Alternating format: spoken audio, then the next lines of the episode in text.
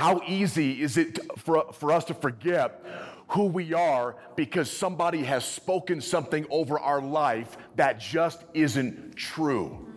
Because somebody that doesn't even know you, somebody that doesn't have your purpose, somebody who hasn't lived your journey has spoken something over your life, and, and, and their words spoken over you have made you insecure about who you are. Hey, welcome to the Night Church podcast. You are joining us for a four part series that was done at our young adult retreat by Pastor Benjamin Lundquist. He loves speaking to relevant issues that young adults are asking about, and so you're going to really enjoy this. I can't wait for you to hear this series. Enjoy!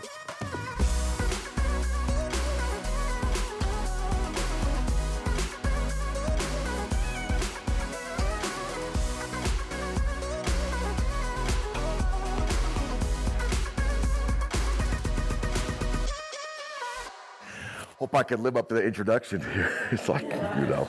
Um, yeah, truly uh, huge honor. Uh, thank you to Philip, um, I guess the host for this weekend, and his team for uh, just giving me the opportunity to come out and speak and share.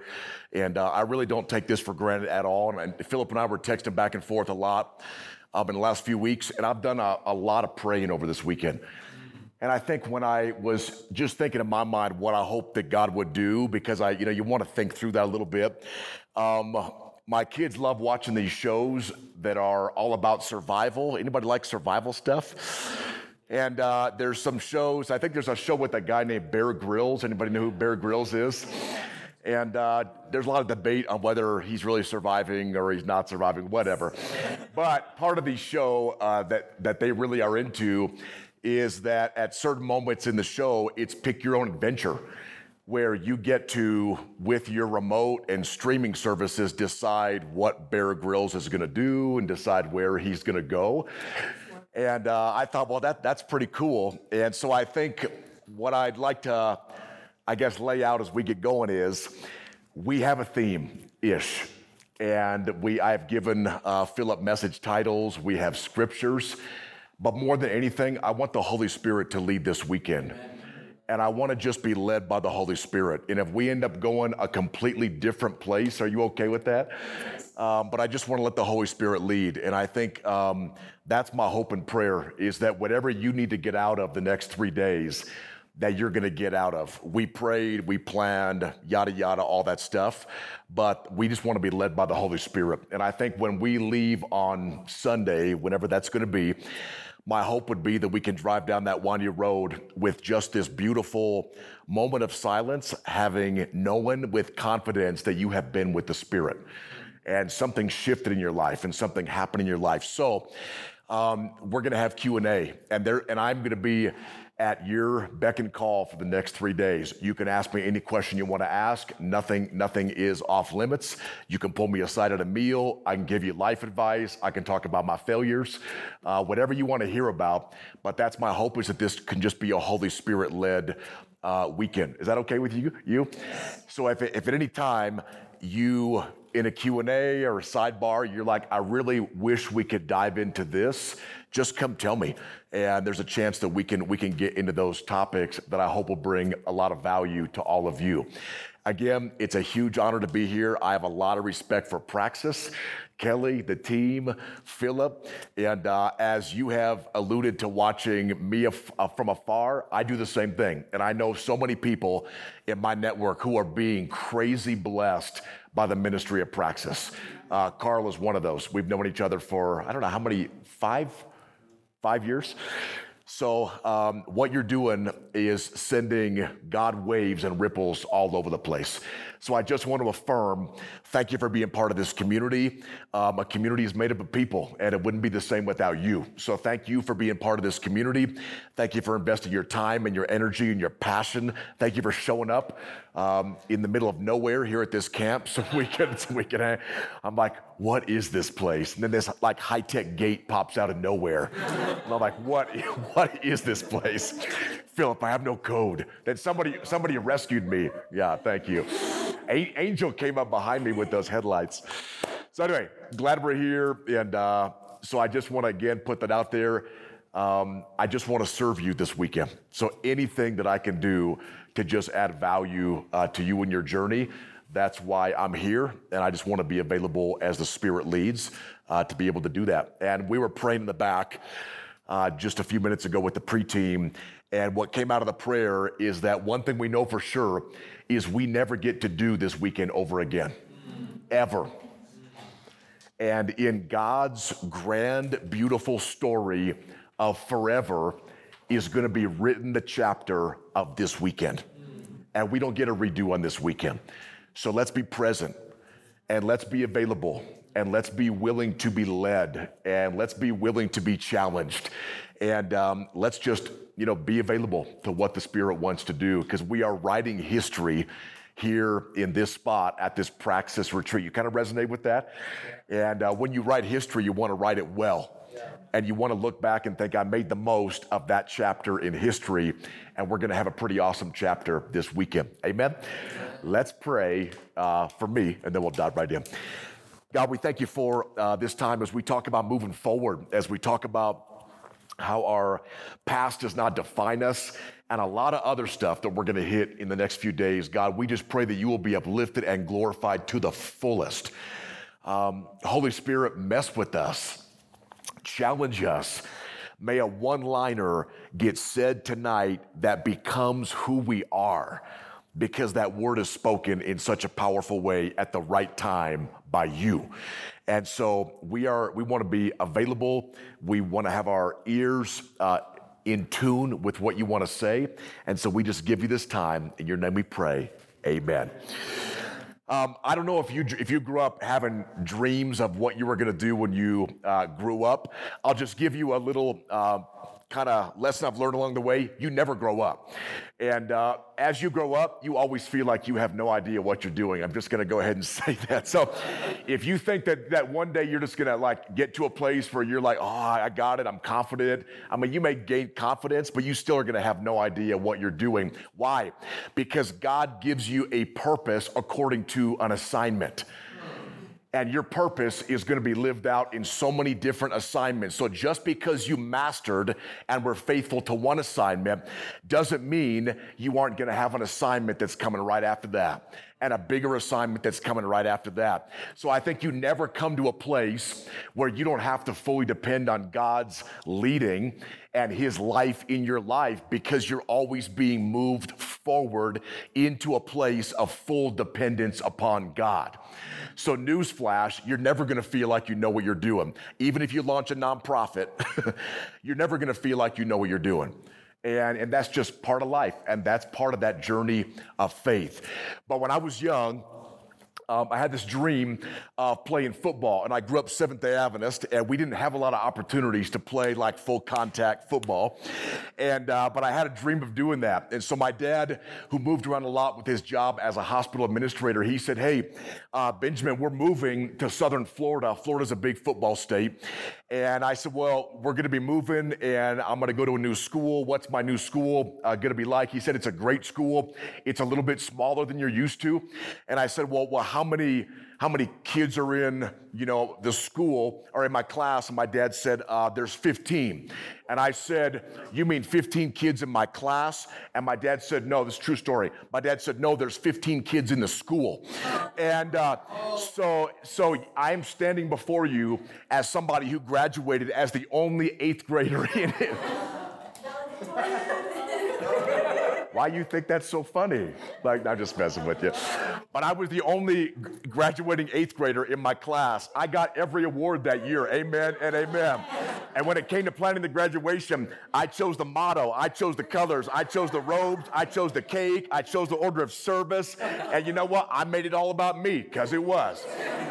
And so here I was graduating from this rinky dink little school, the only eighth grade. The next oldest kid was a young lady in fifth grade. this is just nuts. But I'll tell you this, and we'll talk about this more over the weekend. I think God used that year as challenging as it was to open up a passion in my life for mentoring and empowering younger generations. It was interesting. I didn't know it at the time. So I finished out the eighth grade year, and the next available school to me had a thousand students in the school. So here I am going from, you know, the only kid in my class to now thousands of kids at this school.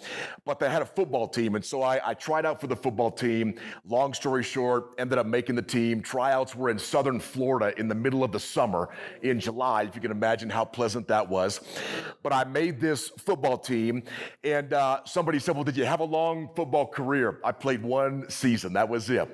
And there was only one game in my entire football career of one season, freshman year, that I remember, and it was a home game. And there are just some moments in your life, I think, that are just vivid. Like, you know, you, you can remember the smells and who was there and what that was like. And that was this particular game. And so we had a home game. We went in the locker room. The coach gave us one of these big motivational speeches where he said something like this uh, this, your opponents are going to be tough. And as your opponents are tough, you're going to have to dig deep. You're going to have to give 120%. You're going to have to give it all you've got. Sounds like a VeggieTales film or something. And so we went out there, played the best that we could. Uh, we were tied at halftime, went back in the locker room, another motivational speech, because that's what you do at halftime. Went out onto the field, and here is the only play that I will ever remember from my football career. I was playing a position called linebacker on defense, and the job, my job was to stop the run or the short pass from coming across the line of scrimmage. So I was kind of right there about 10 feet behind this line of big guys and this play started, and the running back on the other team began to run toward my direction, and he got hit by one of the linemen. And as he got hit, he fumbled the ball, and the ball rolled right at my feet. And it was one of these moments where, like, you hope for a moment like this, you pray for a moment like this, and it was like everything that moment just slowed way down. And here I am in this moment, giving myself a motivational talk like, like, jump on the ball, pick it up, run. You can do this. Let's go. And so I grabbed the ball and I just began to run. And you know, keep in mind, I hadn't ever scored a touchdown before in my life. So if I were to even score a touchdown, I didn't even know what I was supposed to do once I got into the end zone and I got no rhythm. So I'll tell you more about that in just a minute. So I picked up the ball and I began to run. And as I'm running, um, I end up running this ball, pretty amazing, 70 yards for a, a fumble return touchdown. Whoa. It's amazing. Like, like it, it was. Thank you, Philip. Like, it was amazing, you know? and uh, not even a moment to be humble. Like it was amazing, you know, and it was the only, my only only play that I'll ever remember. And I, you know, people were cheering, and I ran into the end zone, and I thought to myself, do I do a victory dance?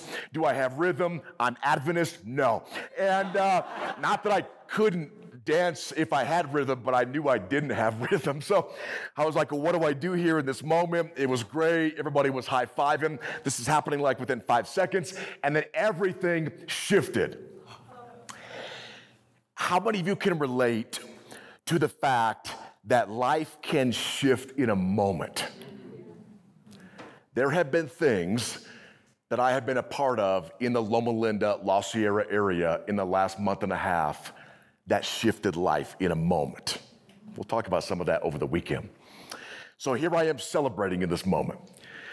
The announcer comes on the PA system and he says, uh, or the loudspeaker, I want to congratulate 70 yard fumble return for a touchdown. I want to congratulate James Hill on that incredible touchdown. And I thought to myself, say what? The only touchdown of my career this glorious play and the announcer calls the wrong name over the PA system. James, who was a teammate, is sitting on the side. He's not even in the game. So James is just chilling, and I look over and he's like, Who, me? Did somebody say my name? And then James's mom, this is nuts. James's mom was on the sidelines, um, front row there. She was knitting a sweater. so she's not even playing the game. She's knitting a sweater. She hears her son's name, James Hill, echoing around the stadium. She gets up on her on this chair, like her half-made yarn sweater is like hanging off her body. And I'm like, this is not happening. And she starts screaming, That's my boy! That's my boy! Go, James! I'm like, he's not even in the game. Like he's not even in the game. Like your son is not even on the field. Sit down. Didn't say that, but I thought that. And uh, I just thought, man, this moment is gone. This moment is gone. I want to tell you something. You may think at different times in your life like your moment is gone.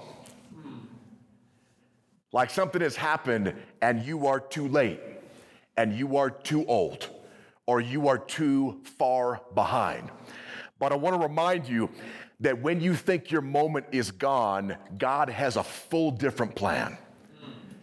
And God has already shifted and aligned things in your favor.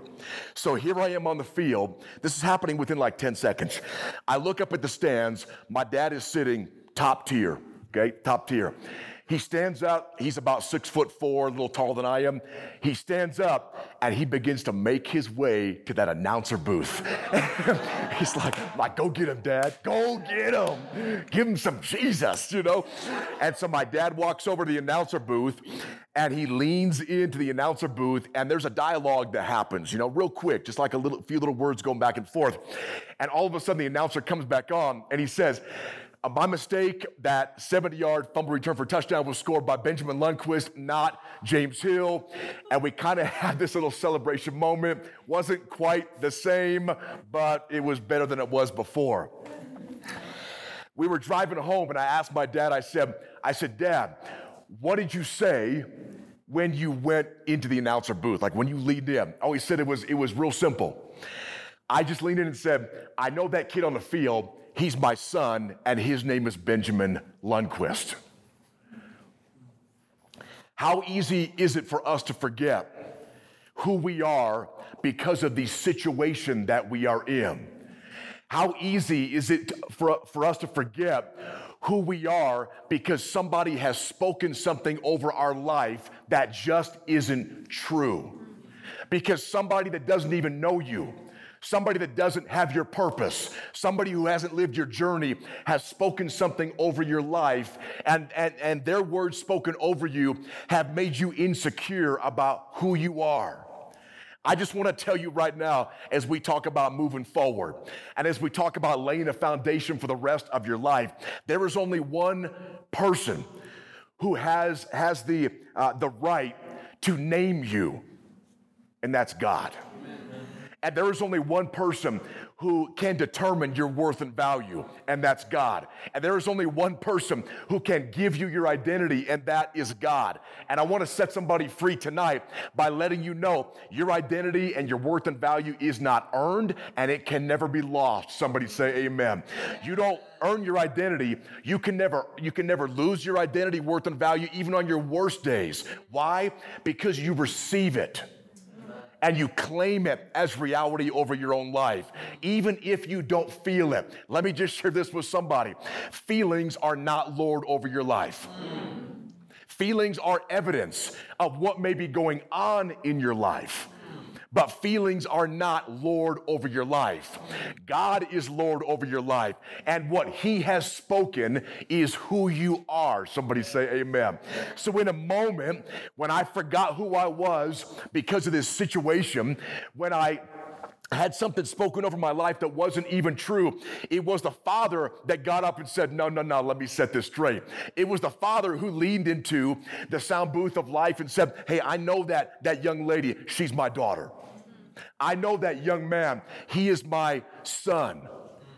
And so, for all of us who are thinking about moving forward, you move forward and take that first step by knowing and claiming who you are because of what God has spoken over your life.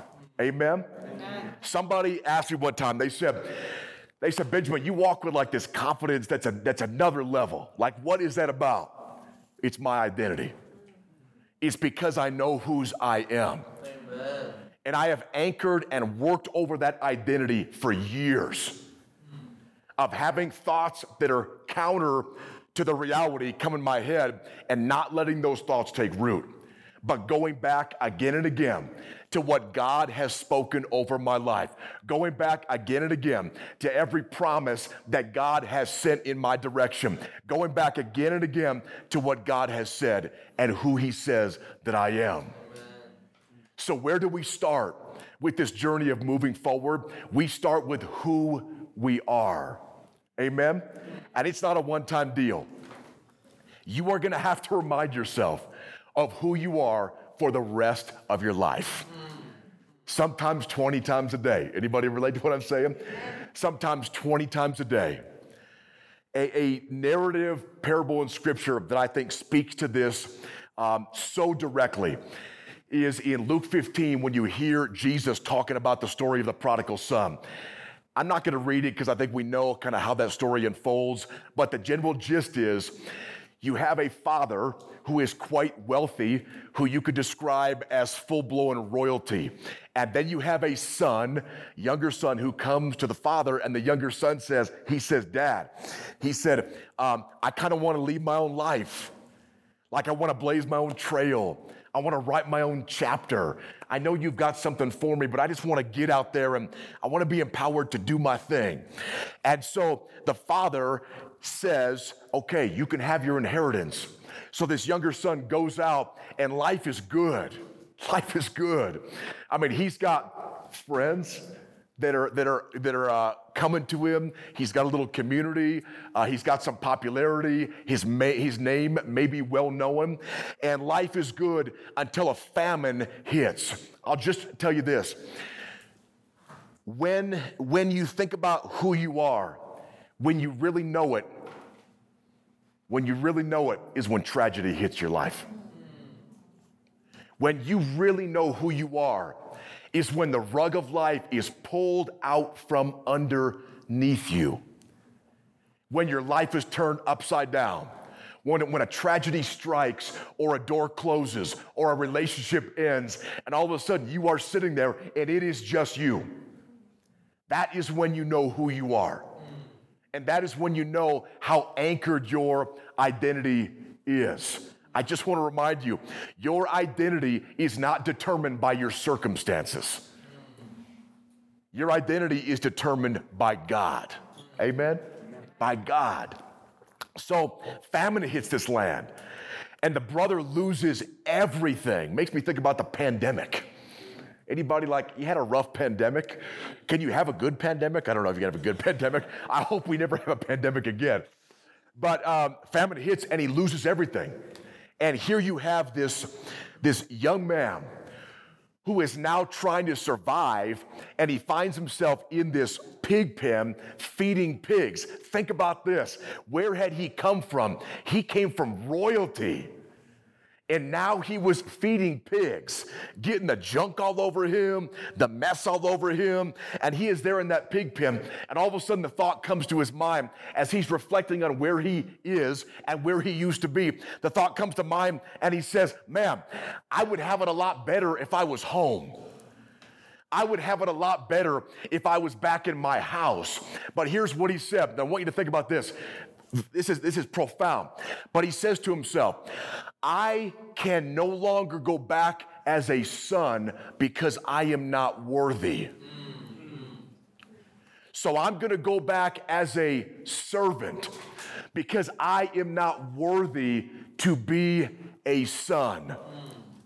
Think about this the loudest voice that speaks into your life is your own voice.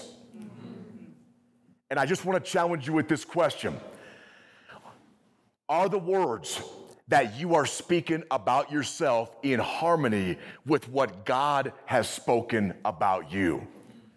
And if you are thinking or saying things that are not in harmony with what God has spoken about you, I'm just going to say it. Those things are lies and they're not true.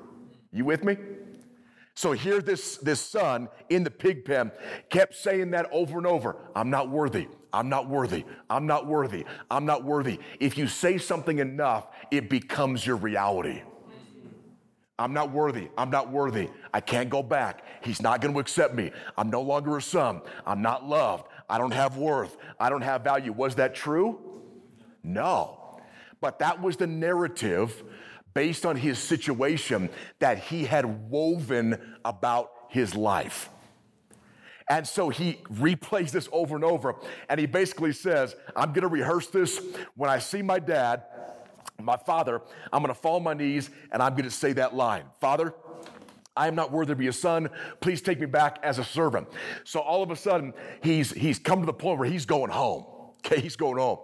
And so as he's walking home, he, he sees as this, this imagery is painted, this silhouette on the road, and he doesn't know who this person is because it's too far off. And so he sees this silhouette, and as he gets closer, how many of you know people so well that if you saw their silhouette, kind of you would probably know who they were. You saw what their hair was like, like you would probably know what that person, or you know somebody's voice so well that if you heard their voice, you would know who they were. And as he gets closer, he realizes on this road that this is his father. So think about this These, the, the significance of this. When you are royalty, you didn't walk the common road. When you are royalty, you didn't leave the confines of the palace because a somebody of royalty did not walk the road like a commoner they would send somebody to do their bidding so they wouldn't get dusty. So here the father is in the dust on the road as a commoner. And why did he do that? He did that because if the younger son was to return to the house, he would be shamed by the family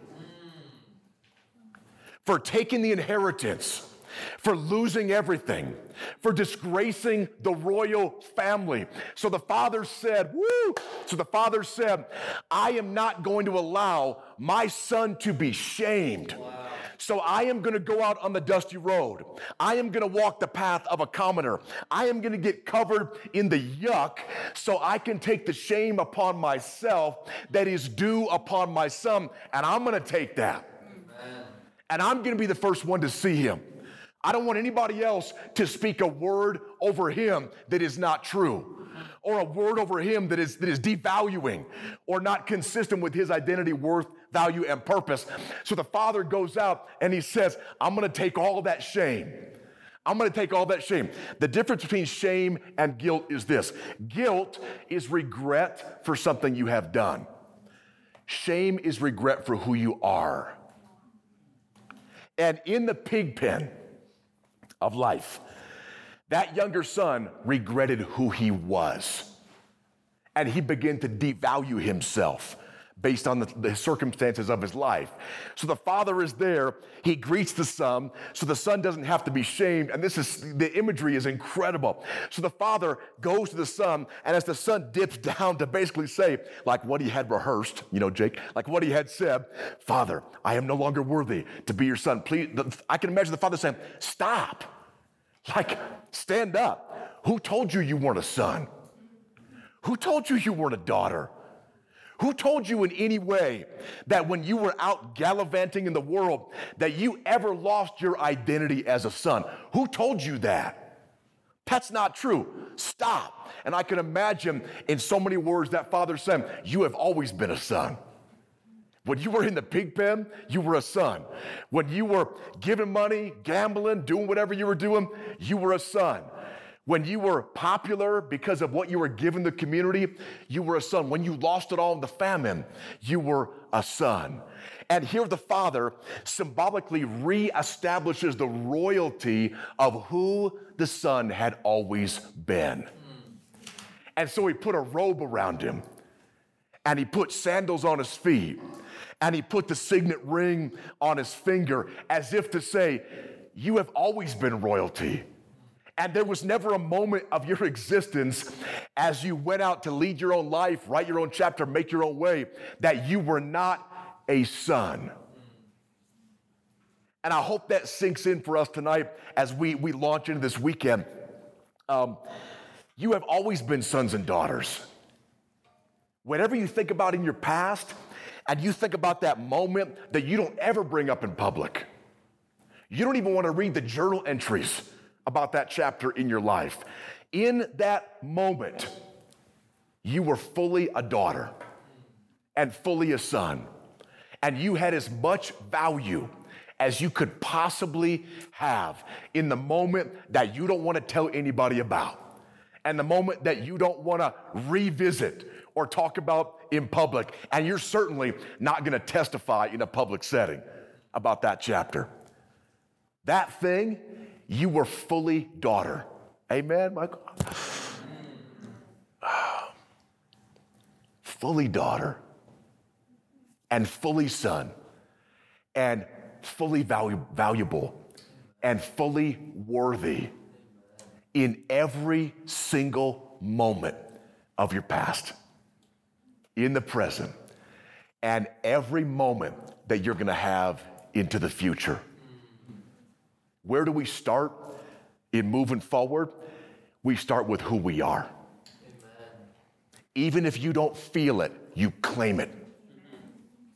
Even if you don't feel it, you speak it. Because that is what God has spoken and said about you. Amen? Where does the rubber meet the road? Like, let's get real practical. What do we do with this? Four things I want to give you. Somebody could write them down. Maybe not everybody, but somebody could write them down. Four things I would recommend when it comes to living out this reality of always being a son and a daughter. Okay? Ready for this? Number one, okay, I kind of already hit on it. Number one, speak truth about yourself. Speak the promises of God about you, okay? Speak the promise of God about you. Speak truth over your own life. Remember, the loudest voice, I got a pretty loud voice, but the loudest voice that speaks into your own life, Jake, is your own voice. Are you with me?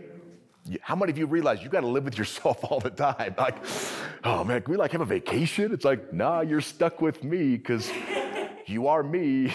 yeah. Okay? Speak truth over your life. If there is any word that comes out of your mouth that devalues you or speaks against your worth, it is a lie and it is not from God. When you recognize that, you can't always control what pops in your head. You kind of with me? When you recognize that or you hear that, steward that. We have a responsibility to steward the words that are coming out of our mouth and to steward the thoughts that we allow to take root. Just because a thought enters does not mean you dig a hole, fertilize it, put Miracle-Gro on it, and water it. You kind of with me on this one? Starve that thought if that thought is not true. You kind of with me on this one? So, number one, speak truth over your own life. Number two, this is so big, okay? And it's so easy. Number two, write truth about yourself every day. What I want you to do is this start tomorrow. Pull your phone out. Write a declaration statement about who you are in God every day. Benjamin Lundquist is a 100% accepted Son of God who is extremely valuable, who is eternally loved, and who is totally forgiven. Somebody say amen? Like that just feels good because that's about me. But write true. There is something, there is something powerful about writing something, whatever you're gonna do. Type it, but write it. Let your mind see it. Okay? So speak truth, write truth. Number three is only, only four. Number three, surround yourself with an inner circle of friends who affirm and support the value and worth that you have from God. I'm just gonna say it because I would want somebody to say this to me. If the people closest to you do not see your worth and value, they shouldn't be that close to you. If the people around you are speaking things into your life that are not in harmony with what God has spoken about you, they should not be part of your inner circle because they are influencing counter to what God has spoken over your life. I'm not saying you don't connect with them sometimes, but you know what I'm talking about with the inner circle? That's like the people you call at all hours of the day. Like, yo, I need prayer right now. Or, hey, can we go do some In-N-Out? I'm starving. What time is it? It's 1 a.m. When do they close? Like 1.15 or 1.30. My kids, we, we, I like In-N-Out. but you got to make sure that you are surrounding yourself with people, inner circle, that support and affirm what God has said about you. You with me on this one? Yes. It matters. Like if you want a foretelling of your future, if you want a snapshot of what your future will look like, look at who you spend the most time with. Who you spend the most time with is who you will become like. And you hope you influence in a positive way. But the truth is, that is a foretelling of your future. Not that you can't spend time with a ton of people, but I'm talking about that tight knit inner circle. Make sure they are affirming what God has said about you. Okay? So speak truth. What's number two? Right. So good. Okay? What's your name? Laura. Laura. Okay.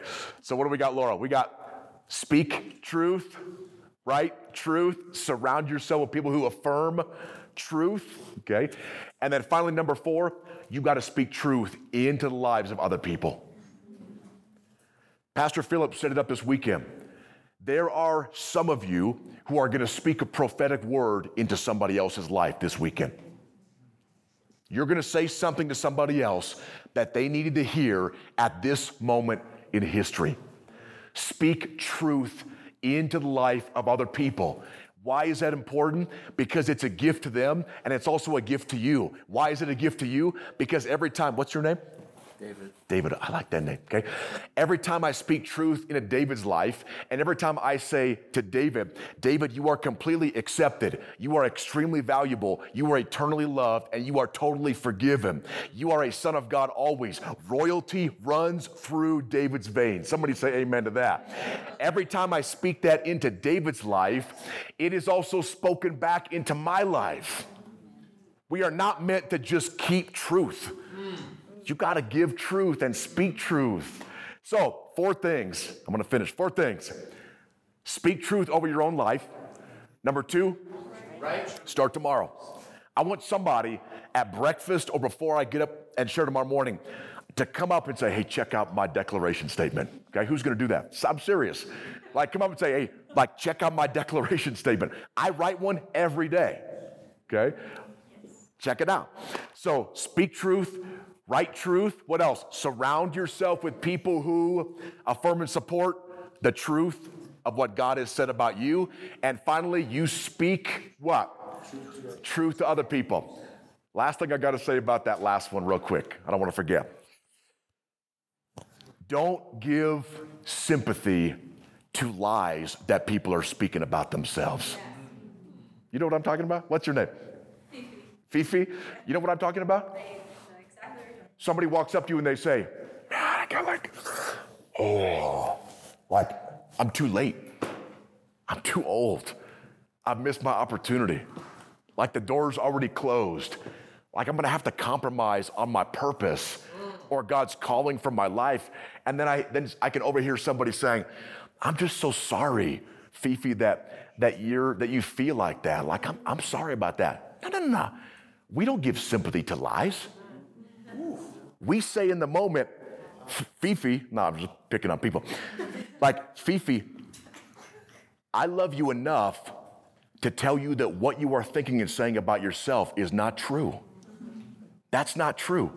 You're not too old. You haven't missed the mark. You aren't gonna be reduced to a, a lackluster or a mediocre purpose and life calling. That's not true. God does have a calling for you, God does love you. God does have a purpose for your life. You kind of with me on this one?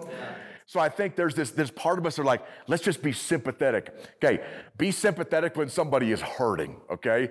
But don't be sympathetic when somebody is speaking lies about themselves. You love them enough.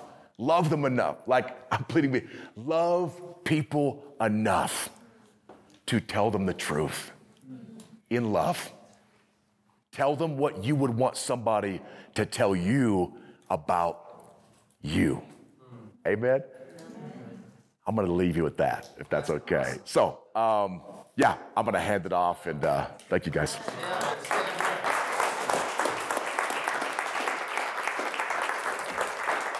So we're going to move into this kind of segment of question and answer. So why don't you and I get a couple chairs and sit okay. here on the stage, and we will have a little bit of a conversation here.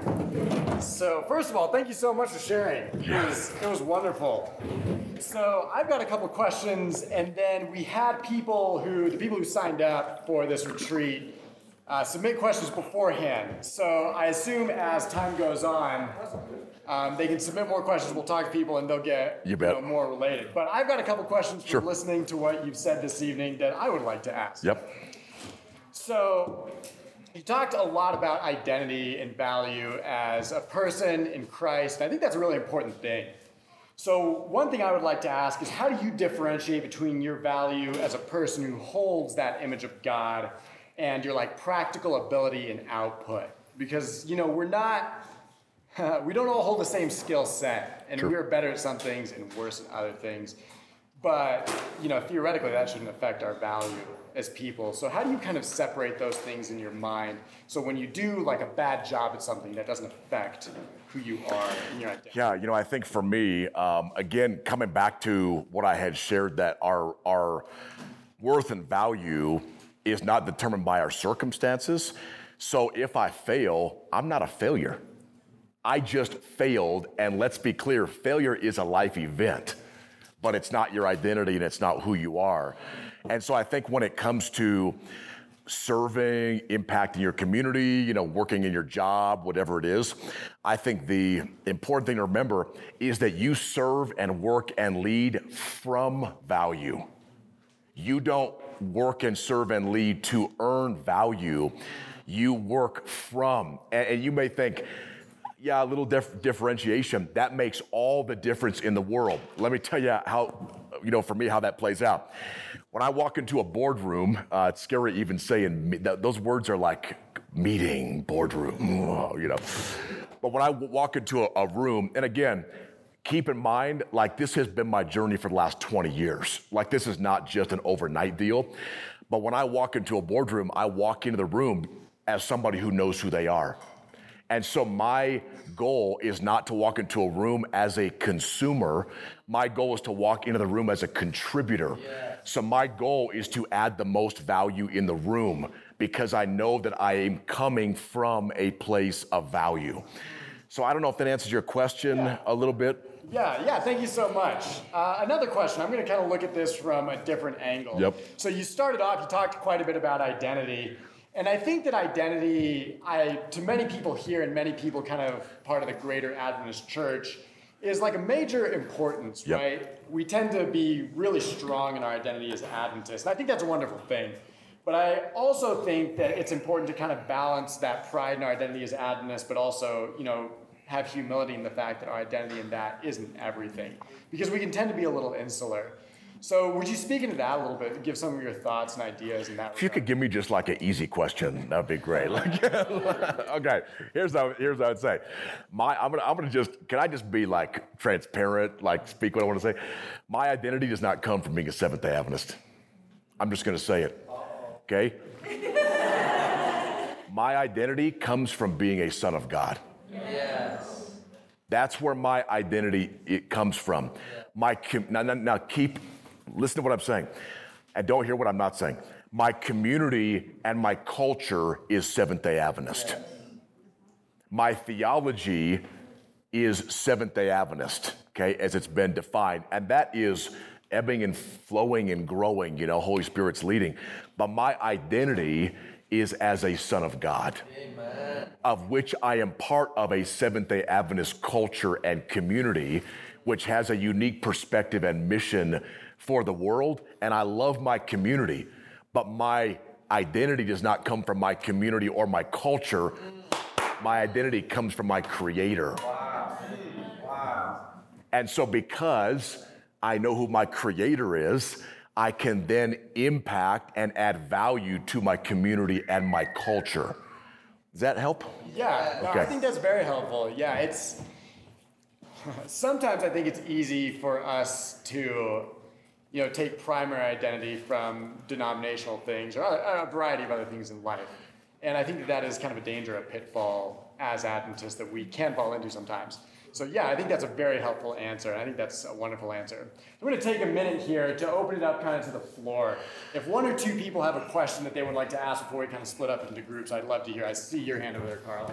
When you say you write something about your Sure. truth every day, do you write the same thing daily, or do you it up? How does it? How much does it? You know, it's a good question. I think I think for me the priority is write something that connects with your heart in that moment. So sometimes that may be similar to the day before. If you looked at writing a declaration statement over five years, you're talking about what, like 1,800 to 1,800 declaration statements. You're going to have some overlap, and there's going to be some things that are are maybe repetitive. So I think for me, it's more about like, what do I need to hear in the moment and I think that's really a Holy Spirit led experience as I start my day. What do I need to hear that is going to remind me of who I am based on what I have been going through in that day?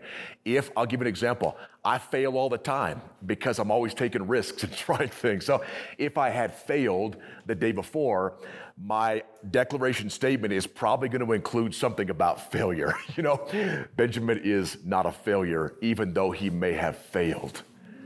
And so I'm writing a declaration statement based on what connects with my heart and often what is reflected by what I've been going through the day before, what I have been struggling with, what I, I feel like I need to hear uh, in that moment. So sometimes they do look from they do look similar, but I think the point is like every declaration statement, you're wiring your brain to truth. And, and you're you're you're like creating those neural pathways to what God has said about you. And so even if it is repetitive, I still think it's high value because you're seeing it and you're reminding yourself of it, and and uh, yeah, you're claiming that over your life. Yeah, wonderful. Yeah, another question back there. Would you say What, what's your name? uh, Madeline? Oh yeah, yeah, Madeline. What's your last name? Thanks. That's right. I knew you. You. I th- I knew it was MM. Yeah. Um,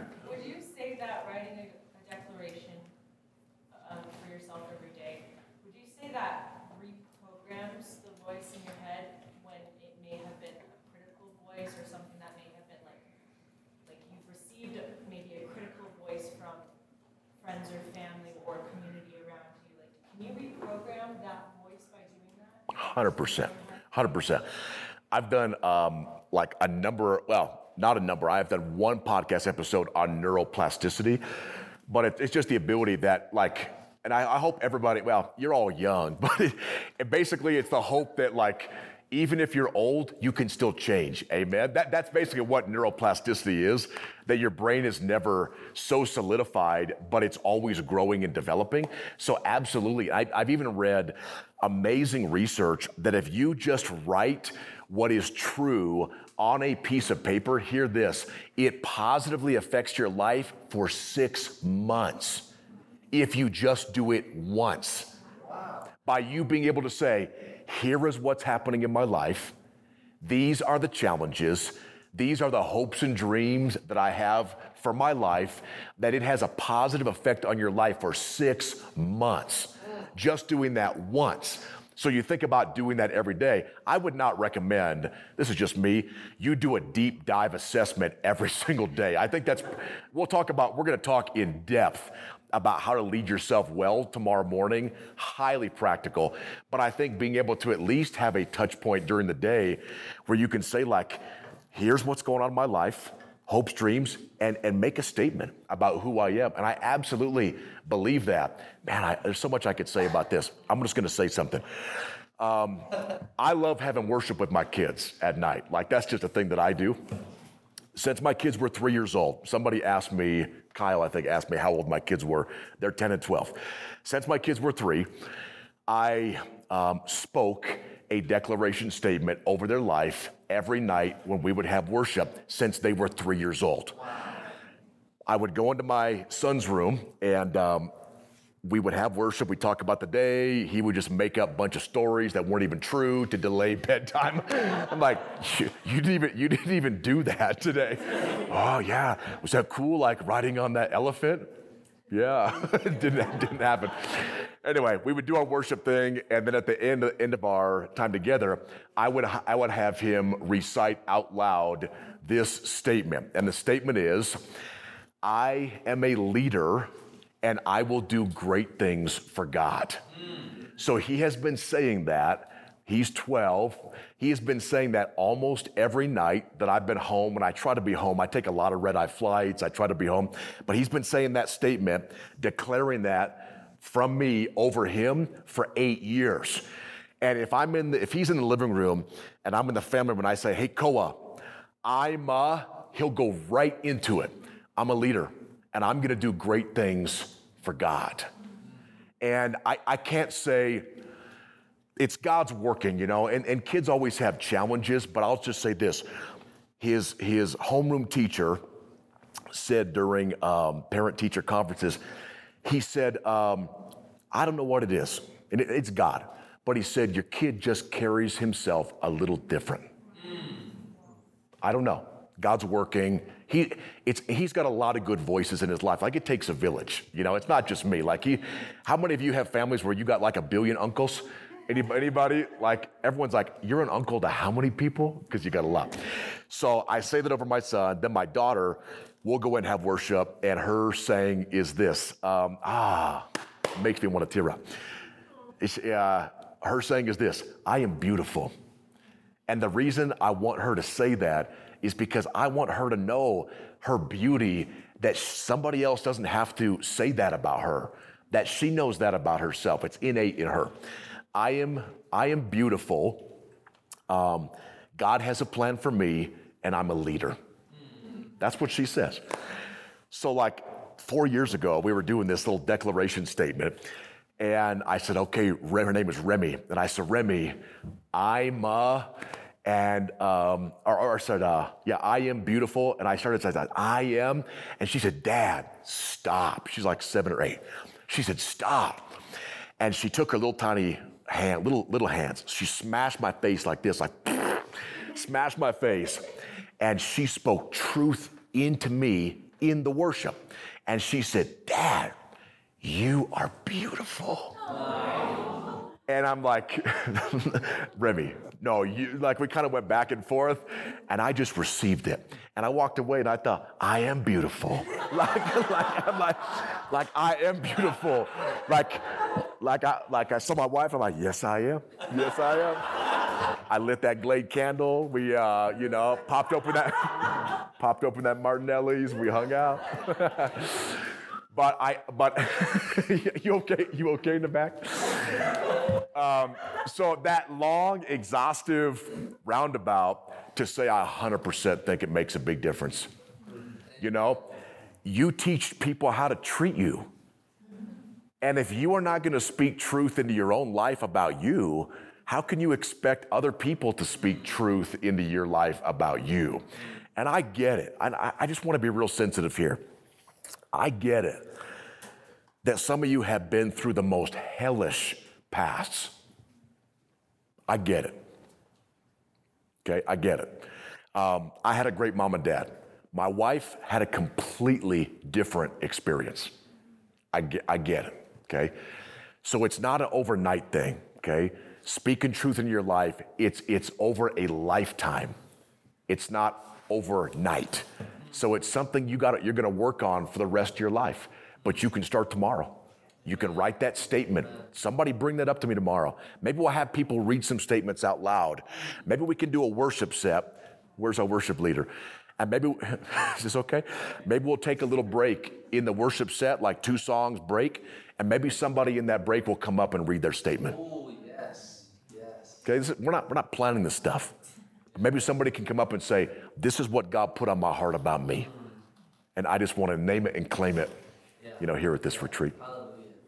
Yeah. Thank you for that question, Madeline. Great question. We got, let's do one more. I saw Christian, you had your hand up. You have a question? Yeah, sorry, man. I, I just wanted to, like, what do you have to say to those who don't believe that they're worthy or don't believe that, but yet, how does writing something that, like, do you encourage, like, hey, I'm gonna write this even though I don't believe it? I don't know it's the, it's the right thing to do. What do you have to say to those who don't believe?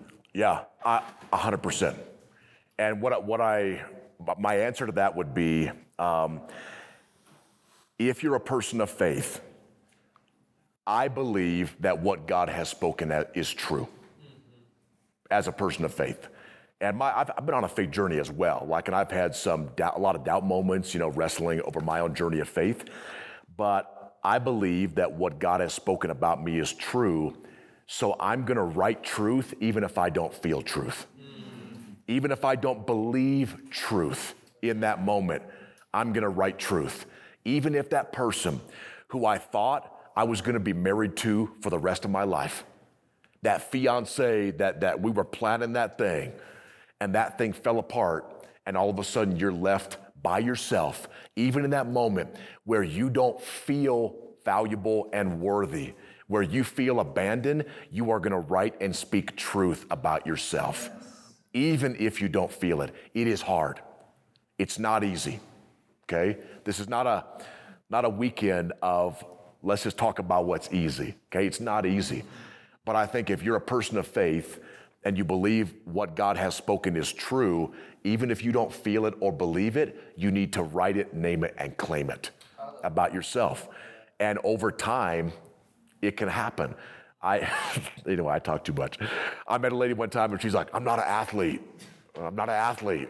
And I'm like, well, are you running? Uh, oh, oh, you good, Philip? oh, you okay? Make sure you're okay. I got really excited. okay. but this lady was like, she's like, she's like, I'm not an athlete.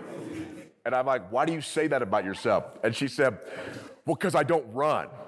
And I said, why don't you start running? And she said, well, that would be so painful. And I said, well, go, why don't you walk then? And so she started walking, and I hit her up like a month later. She's like, I'm, she's like, I'm running a mile. Like, that's cool. Are you a runner? Uh, I don't know, kinda. And then like another month later, um, she had done a half marathon. And then a year later, she had knocked out a full blown marathon. And you know what she said? I'm a runner. Why? Because you ran even when you didn't feel like you were a runner. Even when you didn't see yourself as a runner, what did you do? What did she do? She ran. And before she could run, she walked. And she walked and ran herself into being an athlete, you know, that finished a marathon. So, you know, I hope that helps a little bit, but I think um, there is great value in being able to say, if God said it, I'm going to choose to believe it, even if I don't feel it. And even if I don't want to believe it, I'm going to choose to believe it because there's still breath in my lungs. I'm still here. I still have a yearning for a purpose and a plan. I still want to do something with my life. There's still something going on in here, and I'm going to choose to believe it.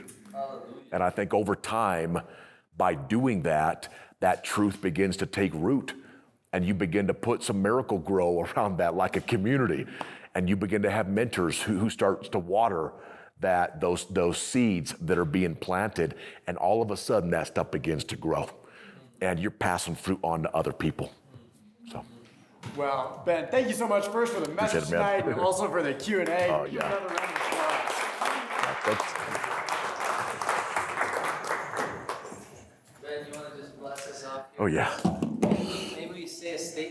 together.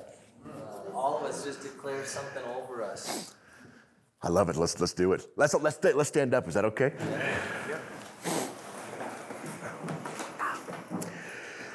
Yeah, let's do it. This will prime the pump for those of you who are going to write that statement uh, tomorrow morning. Is that good, Dwight? Okay.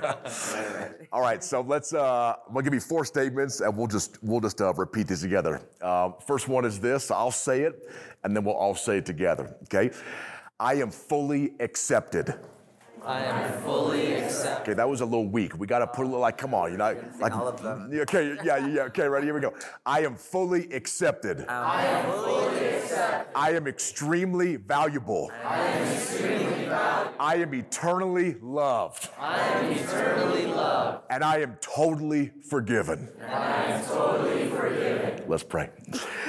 God, we thank you so much for uh, this moment that you have opened up for us, and um, we we gave it to you. And we just we hope, pray, we thank you for this being a spirit-led weekend. God, set some people free. Give us confidence that we didn't know we had. Um, let this be a fresh new start weekend. And so we just give you this moment and we look back at our past and we learn, but we don't live there. And we also know that the past, it doesn't define us, you define us. So thank you for leaning into the uh, PA announcer booth of this moment and saying to the world, that is my daughter and that is my son. Yes. God, may we live from that reality that we are sons and daughters always for eternity. Amen. Hey, thank you so much for joining us for the Night Church podcast. We really are excited for where we're going, and you can help us in that mission. There's a few things that you can do. Number one is just stay connected. So, if you want to follow up what's going on in the young adult ministry here at Loma Linda University Church, follow us on Instagram at Praxis Ministry. And then the other way to really build from this is to financially contribute. Your donations make such a big impact. And so, if you go to lluc.org slash give you can connect with praxis ministry there on a one-time gift or a reoccurring commitment.